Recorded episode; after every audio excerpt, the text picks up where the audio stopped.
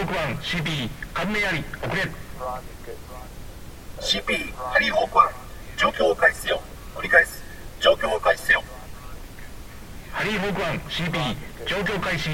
状況開始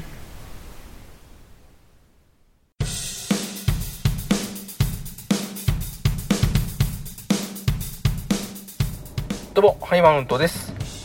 緊急事態宣言が解除されたりされなかったりしている今日この頃ですが、皆様どのようにお過ごしでしょうか？緊急事態宣言が解除されたからといって、完全に元に戻るわけではなくて、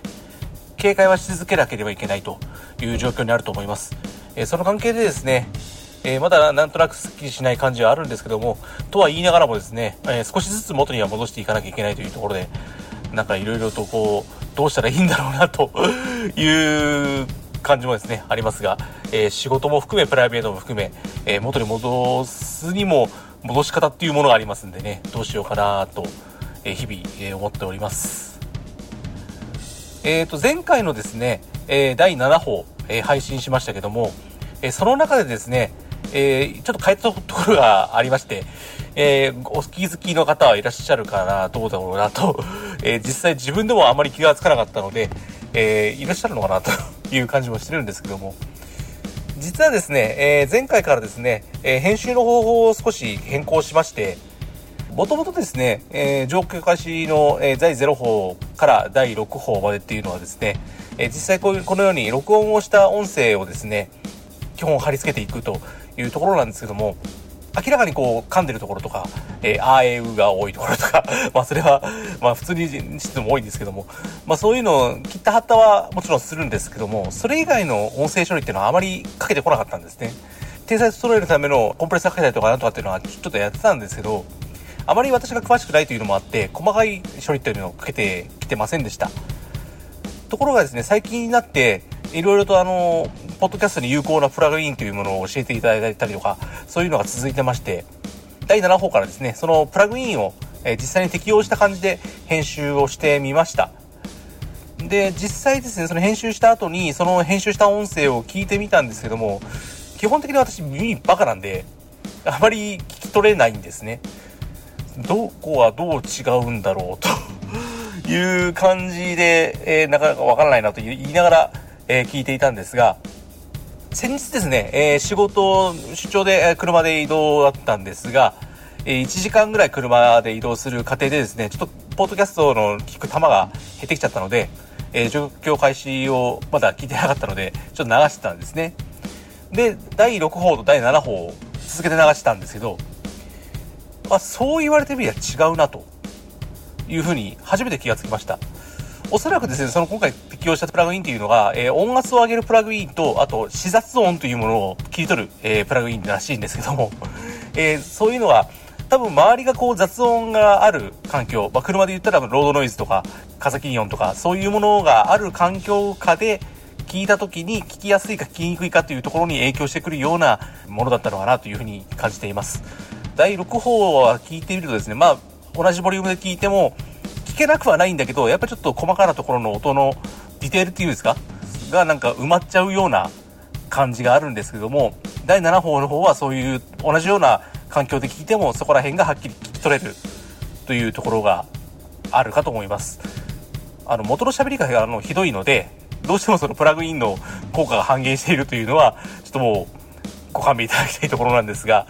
今回はですね、えーそのプラグインを適用してみて、えー前回とちょっと違う形でかけてみたいとは思ってるんですけども、そのプラグインを適用してみてどうかというところで、前回第7報と聞き比べていただければなというふうに思います。で最近ですね、ちょっといろいろとその自分が、まあ、そういうのを教わったからというのもあるんですけども、えいろいろと、まあ、ポッドキャストも含め、音楽を含め、ラジオを含め、いろいろきっと聞いてみているんですけども、だんだんやっぱそういうのは気になってくるんですね。最近特にあの、テレビはリモート出演というのがあって、先日あの、リモート生出演って言って、それはリモートなのか生出演なのかどっちなんだと、えー思わず突っ込んでしまったんですけども、まあそういうのもあってですね、スカイプフォービジネスですか？それを使って出演している人が結構いるらしいんですけども、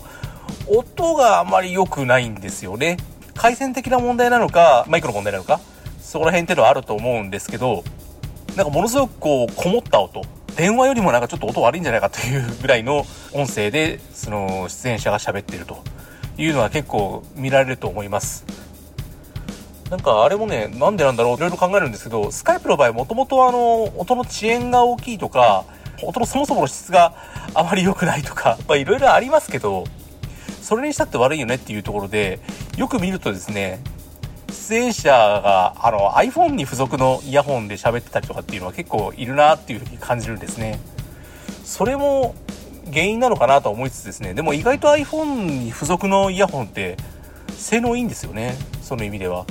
だからそれだけじゃないよねと思いながらいつも見ています。実際あのそういう風にリモート出演されてるタレントさんとかでがっつりとしたそのヘッドセットつけてるのって1人ぐらいしか見たことないんですよ。大体なんかのイヤホンマイクを使ってなんか多分それって携帯の付属品だろっていうのをばっかり使ってる人ばっかりであんまりチャットした、ね、ヘッドセット使ってる人いないよねっていうふうに思いながら見てるんですけどさすがにテレビ局もですねそこになんかマイクを送りつけるとかそういうの方になかなか考えがいきつかないのかなとちょっとあの最近そういう話を別のところでもちょっと聞いてたんですけどまあそういう話を聞きながら改めてそういうのを見るとああ確かにそうだよねっていうふうに思いながらテレビを見てる感じですね。あと、ラジオとか、まあ、ポッドキャストも含めて、なんかいろいろとこう耳に入ってくる音音の品質っていうのがちょっと気になりだして、例えばその静かなところで聞いてると全然気にならないんだけど、車運転中とかの、なんか環境雑音があるようなところで聞いてる場合、あと歩きながら、まあ、最近あまり歩きながら聞かないんですけど、まあ街の中で聞いたりとかしてるときに、えー、その時の聞き取りやすさ、聞き聞きにくさっていうものがだんだん気になってきています。でもちろんこの状況開始もあとゆっくりもばって言ってねも含めてなんですけどもいろいろと聞きながらどういうのがいいんだろうというのをちょっと気にするようになりました。なかなか難しいんですけどね。で私自身がちょっと耳がバカなのでちょっとそういう細かい良し悪しがどこまで聞き取れるのかっていうところももちろんあるんですけど基準っていうのも結構あるんでですね、その、この人は素晴らしい、えー、音質だと思っていても、別の人に言わせれば、いや、なんかこもってるよねとか、いや、なんかちょっとキンキンするよねとかっていうのは、もちろん人の感覚の問題なので、その辺に普遍的な良さっていうのが、どこまで要求できるのか追求できるのかっていうのは難しいなというふうに思います。なかなかそこら辺が私よく分かってないので、今後いろいろ苦労するかなというふうに思いながらお話をしています。で、今回ですね、ちょっと先日あの、イヤホンを片方落として、片方壊れちゃったと言っている、あの、ワイヤレスイヤホンを使って今録音をしてるんですけども、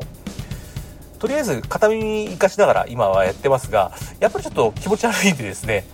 ちょっとこれは緊急用の予備にして、なんか別のを買おうかなっていうふうに思ってます。以前あの、AirPods Pro を買おうかなという話をよくしてたんですけども、その一方でですね、やっぱ AirPods Pro そこそこ高いので ちょっとなんか別のやつでないのかなっていうのをいろいろ、ま、いろいろ探してて、えー、ソニーのですね、ワイヤレスイヤホンを買おうかなと思ったんですね。で、ソニーのワイヤレスイヤホンの方が音質は AirPods Pro よりもはるかにいいという風に聞いています。で、ああ、それいいなと思って買おうかなって一瞬思ったんですが、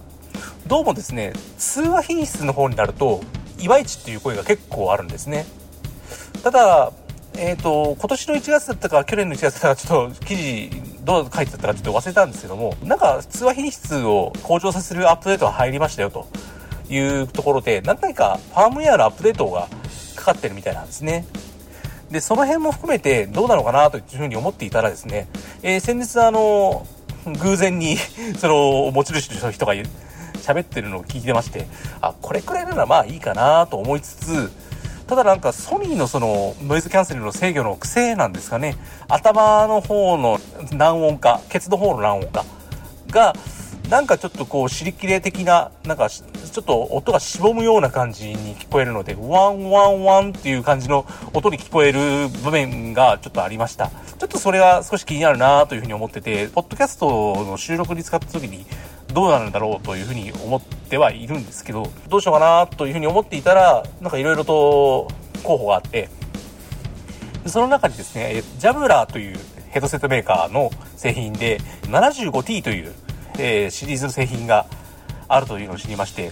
で、これがですね、えっ、ー、と、65T というシリーズがあって、それが結構ベストセラー製品だったというのは実は知ってるんですね。で、それっていうのがですね、マイクが複数搭載されてて、外部の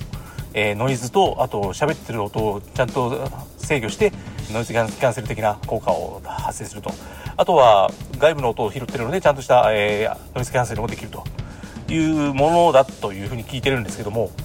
えそれの後継機ということで 75T というのがだというところで結構評判が良さそうなんですね。ただ先ほども言いましたけどその通話性能というところはやっぱり気になっているところでえその辺どうなんだろうというふうに思ったらよし悪しなんですよね 評価が。ものすごくいいという評価のところとなんかいまいちだなっていう評価と結構バラバラなんですよ。だからどうなんだろう。実際使ってみたいけどな。まあそもそもいい値段するしなというところでまだ迷ってるんですけどね。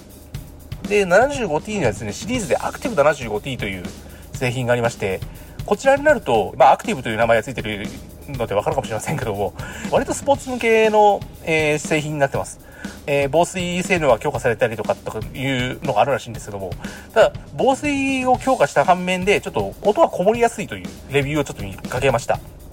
なので別にそのスポーツでそのランニングとかするような人間でもないので、そこら辺を気にしながら使わなくていいならば別に普通のモデルでいいかなと